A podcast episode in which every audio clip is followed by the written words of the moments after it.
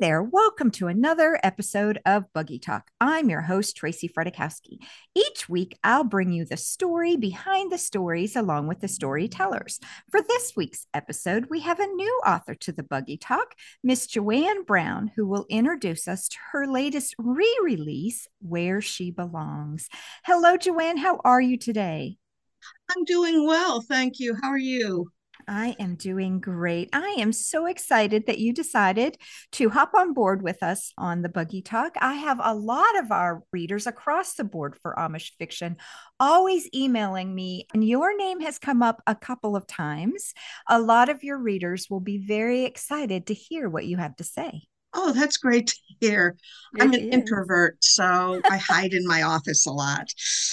Well, you can hide behind your microphone right now because um, we are going to talk about a little bit about your writing career, and then we're going to talk about where she belongs. But before we get started, I know that um, we had talked a little bit before I hit the record button that Where She Belongs is a re release from Love Inspired. Tell us a little bit about how Harlequin or Love Inspired handles re releases. Well, they've been doing these for quite a few years as a two for one type of book where you get two complete novels that were out a couple of years before and they combine them in a book and make it available to the readers again. Recently, they've started putting new titles on the books. For example, this book includes My Amish Homecoming and Patricia Johns Snowbound with the Amish Bachelor, but it's called Where She Belongs. So the title Where She Belongs is big at the top of the book. And then down below it says what the original titles are.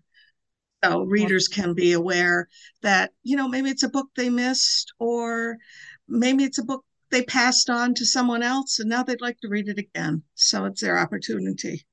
And, you know, a lot of our readers read so many books that even if they've read it before, you know, five or six years ago or however long it it was lots of times they'll even forget about it and there will be certain things in the story and well i've read that story before but i don't remember what's happening so let me finish reading the book so it's always good to bring back some of those favorite titles don't you agree I agree. I mean, I keep a list of all the books I've read. So when I go out to the bookstore, I don't end up buying the same book all over again because I read a lot. Titles are similar and covers are similar. Like I said, go into the bookstore with this list and say, okay, I can buy this one, but not that one. So I've learned to do that over the years. That was a great idea, Joanne. Thanks for sharing. oh, no problem. I just got tired of spending money on books I'd read instead of books I wanted to read. They need to come up with something in the library system that's universal wherever you move that will be able to show you what books you've checked out before. That would be that would be a great way to keep track of all that. Kind of like how Amazon says you've ordered this book already so you don't take it out. exactly. Because I've done well, that too. Well, Joanne, a lot of our listeners love to get an inside look at some of their favorite authors' writing careers. So I have a few questions I'd like to ask you. Are you ready? Go ahead. All right. Okay. So on a typical writing day, how much time do you spend actually writing? I usually spend about four to six hours at the computer every day, usually like three to four in the afternoon, and then one to three late at night after uh, everybody else is in bed. But I'm usually working on scenes in my head when I'm away from the computer. Of course, if I'm on deadline like I've been this last week, the hours get longer and the weekends disappear. I just finished a marathon of writing every day for six to eight hours for almost two solid weeks. My oh. poor hands are tired and my brain is tired. So, what do you think the most challenging part about writing is for you? Believe it or not, it's the last scene of the book. It's always the most difficult part of the book for me to write.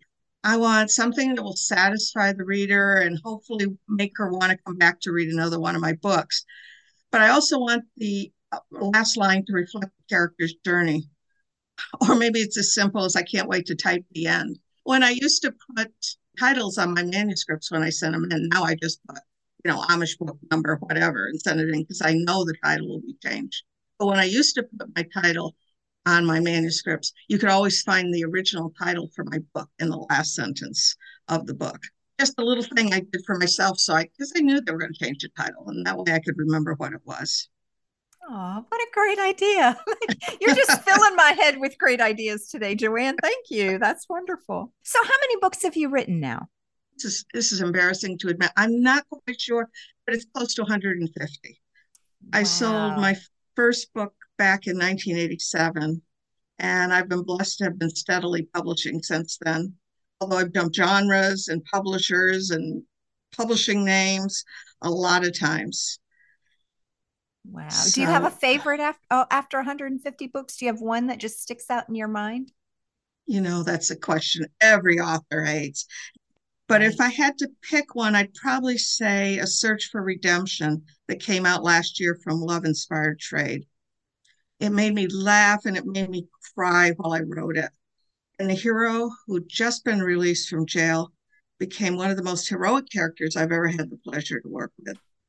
I just, just, just love it when my characters reveal depths that surprise me, that they know secrets in them that I never guessed until, until I started working with them. I love when characters do that. I love when characters write their own story. It makes our job really easy. oh, it, it sure does. Who was it? John Gardner, I think, the author, and he also was a writing teacher who said he creates his characters and then just takes a notebook and follows them around writing down whatever they do.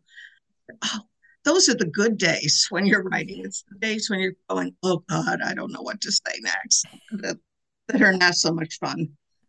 I know when your hands fly across the keyboards, those are the best kind of days. Those are the best kind of days. The days that you have to really sit there and you have an extra cup of coffee and you wander around your office and you go put the laundry in. those are the kind of days that are struggles. But those days when your fingers just run across the, the keyboard of your laptop or your computer, those are the most joyful days as a writer. Don't you agree? I absolutely agree. One of the most exciting things for me is when I've had a tough day and the words were so hard to come by and the next day I go in and I read it, and there's this one scintillating sentence. And I mean, I'm not talking just about the words are beautiful, it's the emotion is beautiful. And and I always say to my husband, Oh, the good writing fairy came last night. My lousy words and made them beautiful. So Aww. I love those days. Me too. So, do you remember the first book that made you cry? I can remember sitting in the town library when I was about 12 or 13 years old and crying my eyes out when I was reading A Wrinkle, A, Wind in the Door, which is a sequel to Madeleine L'Engle's A Wrinkle in Time. The little boy in the book's life was in danger, but her writing was so beautiful and the story was so poignant that it really just hit me in the heart. I read all three books of that trilogy every four to five years just to savor her skill and the strength of the characters and I still cry when I get to that scene. I love books like that. Francine Rivers tends to make me cry. Kristin Hannah makes me cry, sob. So I can't even read the pages. I have to put the book down, go away, find some Kleenex, clear my eyes, and go back and start over. So, as we're talking about books that we read, what's currently on your bedside table? Actually, I don't put books on my bedside table because if I did, I'd be reading all night. What I'm reading right now is I've just started Irena's Children, which is about a woman the author calls the female Oscar Schindler, who saved at least 2,500 children during World War II in Poland. Mm. I'm on a nonfiction binge right now. I just finished Andy and Don, which was a joint biography of Andy Griffith and Don Knotts. Always been a big Mayberry fan. I love that sense of community. Which I think is one of the reasons I write Amish romances because you have that wonderful sense of community in the books. Exactly. But I'll get back to fiction in probably a couple weeks talking about nonfiction, I've been reading, it's called In Hot Pursuit, and it's the history, a hidden history of the Underground Railroad in Lawrence County, Pennsylvania. And my Amish stories take place in Lawrence County in Pennsylvania. So when I came across this book about the Underground Railroad, I just had to pick it up. And I it was just fascinating, you know, and I'm not much of a history buff. I was just pulled into this book, probably because I knew the landmarks they were talking about, because I grew up in that area. So it was so interesting to read a nonfiction book about a fictional place that I write about. So that was that was pretty cool. I enjoyed that. But that was, that is cool. I I was a history major, so I love getting into all of this stuff, especially when the author is really clever and can tell the story in an anecdotal way that makes it seem like a story. I just love books like that. And the one I'm reading is great so far. Thank you so much for sharing so much about your history and how you got started writing and what your writing days look like. Now we get to the part where we actually get to talk about where she belongs. So before we talk about that, I like to read the back matter for, from your book just so that we can give our listeners a little insight to what we're going to talk about. Okay. Sounds good. All right. This is Joanne Brown's Where She Belongs her story in Amish Homecoming. 10 years ago, Amish quilt maker Leah Byler and her twin brother left their community without a word. Now she's come home with her orphaned niece. Before she left, she dreamed of marrying handsome dairy farmer Ezra Stoltzfus. But now that she's raising a child who knows nothing of Amish ways, Ezra worries she'll leave again. Lee will have to prove to Ezra that her future is in Paradise Springs with him. Ooh, that sounds interesting. I wonder why she left in the first place. Hopefully, you'll reveal a little bit of that in the story. So, how about you tell us what your inspiration for this story was? Honestly, I wanted to write more Amish books. I'd worked on a couple of Amish books for Berkley with a co writer. At the same time, I was doing Regencies for Love Inspired. I just wanted to switch to writing Amish for Love Inspired. So I sat down and began brainstorming. The idea that intrigued me most was was it really impossible to go back home again? That led me to Leah Byler as well as Ezra Stoltzfus and his big family, who go on to be the hero and heroine of the rest of the Amish Hearts miniseries. It ran to seven books and one novella. This was the beginning of something big, as they say. Well, how about you tell us a little bit about the story, but don't give us any spoilers? Okay. Like I said, I wanted to explore if it was possible to act as if a decade of your life can be put behind you. And an Amish girl jump the fence with her brother and come back as a woman with a child to face the man she once had a big crush on. Having a little girl who knew virtually nothing about Amish life and its community helped ease me into writing this story too because I was learning along with her. But it's about the hero and how the past 10 years have changed him, even though he never left his life and his family. It's about trusting yourself and your heart, as well as trusting another person won't do something intentionally or unintentionally, as in their past, to hurt you. So that's what these two characters have to learn. Ooh, where did you set the story at, Joanne? It's in Lancaster County. I had lived in southeastern Pennsylvania 15 years before, so I decided to make it an area I was familiar with because when I started this book, I was living in Las Vegas and there are no Amish out there. no, there is not. Uh, although you will see Mennonites out there, you will not see Amish. I was pretty familiar with this area, and Paradise Springs in the book is a very thinly disguised Paradise, Pennsylvania. What I didn't realize when I started was how much I didn't know about the township and the Amish. I had to get a really sharp learning curve to find out stuff I didn't know and get rid of the assumptions of what I thought I knew and which was wrong. I was a history major. I love the research. So this was a joy to me. So, if there was something in the book that you wanted your readers to take away, what would be the key message you'd hope they see in the story? Well, because these books are inspirational, aimed at the Christian market, uh, I guess the theme is that God has a path for all of us, and it often has surprising twists and turns. But if we trust in God, we find his path takes us where we wanted to go, or to refer back to the anthology's title, to where we belong. Pretty much the central theme. Well, that would be a great message to take away. Our readers absolutely enjoy when the author reads a pivotal scene or the very first page of her story or his story. I can't believe my eyes. Is that who I think it is? Ezra Stoltzfus looked up from the new buggy he'd been admiring. His older brother Joshua had done an excellent job with the courting buggy he was building for his son. It was low and sleek, exactly what his nephew Timothy would want when he was ready to ask a special girl to let her take him to let him take her home from a singing. He was about to ask Joshua what he was talking about, but then looked through the large glass window at the front of his brother's buggy shop in the small village of Paradise Springs. Every word fled from his mind. It couldn't be. Not after all this time. It had been 10 years.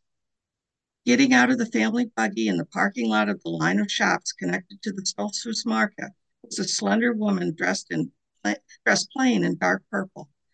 From beneath her black bonnet, her white cap peeked out along with her golden hair that glistened in the spring sunshine. A small black dog jumped from the buggy but stayed close to the woman as she spoke to someone inside and smiled. It was Leah Byler. He couldn't have forgotten Leah Byler's Leah's heart-shaped face with the sim- single dimple in her left cheek. Not if he tried, and the good Lord knew how much he tried for the past 10 years since she and her twin brother Johnny left Paradise Springs. They'd gone without telling anyone where they intended to go. They hadn't come back until today. Ooh. That's the first page. Well, that is very interesting. And it sounds like I'd want to read more of your story. So, Joanne, thank you for giving us a little insight into your story. How about you tell us if there's anything you're currently working on that you'd like to share? Just the book I just finished up, fourth book of my Amish of Prince Edward Island series for Love Inspired.